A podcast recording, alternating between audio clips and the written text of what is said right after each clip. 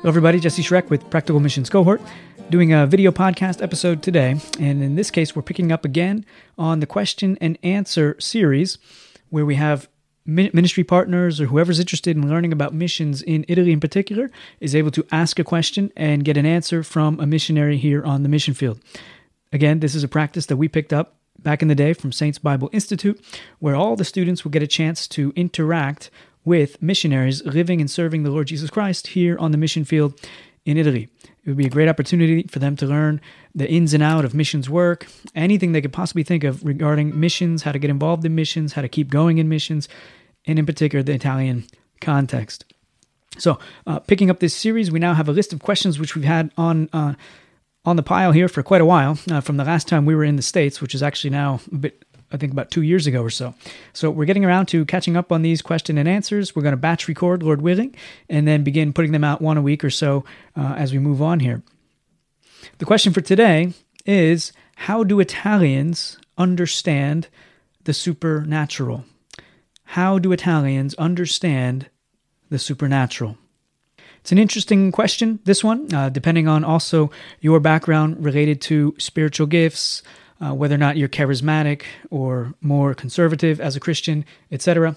Uh, but in any case, there are some things we could say here. And I remember when this question was asked, and I believe it was from someone with a charismatic faith, uh, a belief in the sign gifts and so on, which I would believe to be reserved for the apostles of Jesus Christ, the original apostles, in order to confirm this brand new message, this life transforming message of the gospel, to confirm that message among the Jews as well as the Gentile nations, uh, something totally new happening, uh, the new covenant era beginning. Uh, so to affirm uh, that they were actually sent by Jesus Christ himself, that Jesus Christ was actually risen from the grave, etc., and that their words were to be taken seriously, these sign gifts were given to them in order to confirm that message in those hearing for the very first time.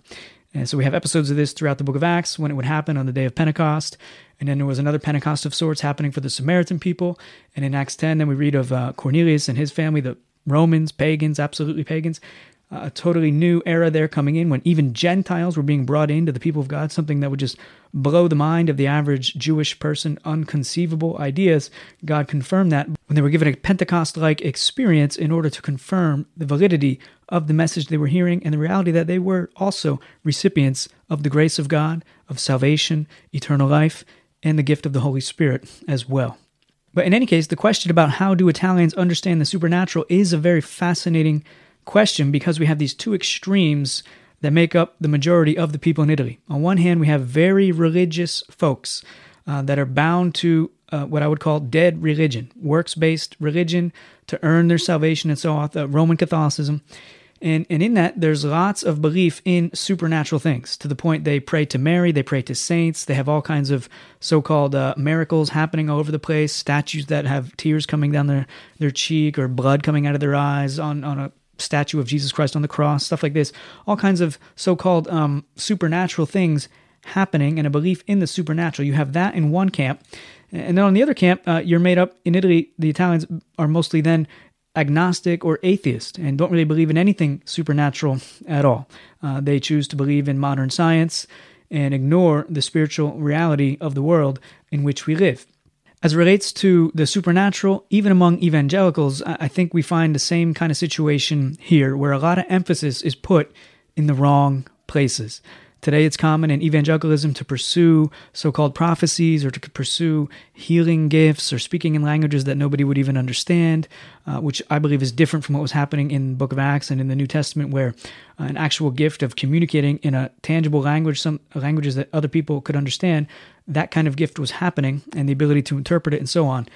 But in any case, what we see here is what often gets overlooked is the, the greatest miracle, the most supernatural miracle that we can talk about today, is when God causes someone to be born again. It's a supernatural work of God to transform the heart of man from a person who loves sin, lives in sin, knows nothing else but the flesh, the sin, and with the new heart given to him is now born of the Spirit of God and actually is a new creature. Though he looks the same, smells the same, if a cannibal would bite into him, he would taste the same.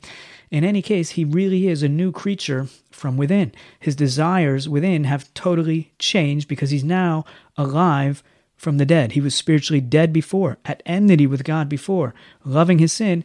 And when someone is born again, they now hate their sin. I think it was Paul Washer who said, We have a whole new relationship with both God and sin when we're truly born again. Before we tolerated sin, we even loved sin. When you're born of the Spirit of God, the supernatural work of God, we now actually despise our sin. We hate our sin. We're embarrassed about our sin, and we have new affections for God Himself, for our Savior, Jesus Christ. We love His Word. We love His people. We love His will. We want to know Him more. We want to honor Him in every aspect of life. And that's because of the supernatural work of God. So in evangelical camps, it often happens that this miracle of new birth is not well understood and people go pursuing secondary things that don't really matter. And also in the Italian context, the same thing happens where people pursue dead saints, weird kinds of miracles and happenings as if that's what they need to continue with their faith and believing in God and so on. Uh, not understanding the supernatural miracle of rebirth, uh, the most marvelous thing that we could ever ask for when God changes our disposition, makes us something totally new, gives us eternal life, and all the rest. Uh, so we see that when it comes to the supernatural. How do Italians understand it? I would say typically they either deny that the supernatural even exists, that whole camp on the left over here that I would call the agnostic and atheist, which is a big camp here in Italy, and then those who are bound to dead religion, the Roman Catholicism, and so on, uh, would typically understand that to be these weird uh, miracles happening with with saints and statues and all that kind of stuff. In any case, always then not understanding the greatest miracle, which is the new birth. Good question, and I hope that answer gives some kind of light into the spiritual context here of Italy. That's it for today until we have another question with another answer. God bless. Ciao, ciao.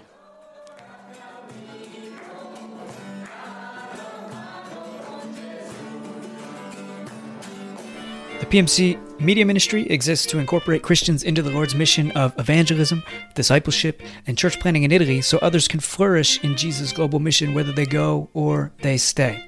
Thank you for being a part of the ministry. To learn more about what we do and how you can be involved, visit practicalmissions.org. If you like the podcast, we encourage you now to come on over and join us on the inside. If you love Jesus Christ, you love this podcast, you love the Italian people, you love the Church of Jesus Christ, it's the perfect place for you to meet other people and uh, see and understand more about the Italian culture and what is going on with Practical Missions Cohort in the Italian context. Look forward to seeing you over there. God bless.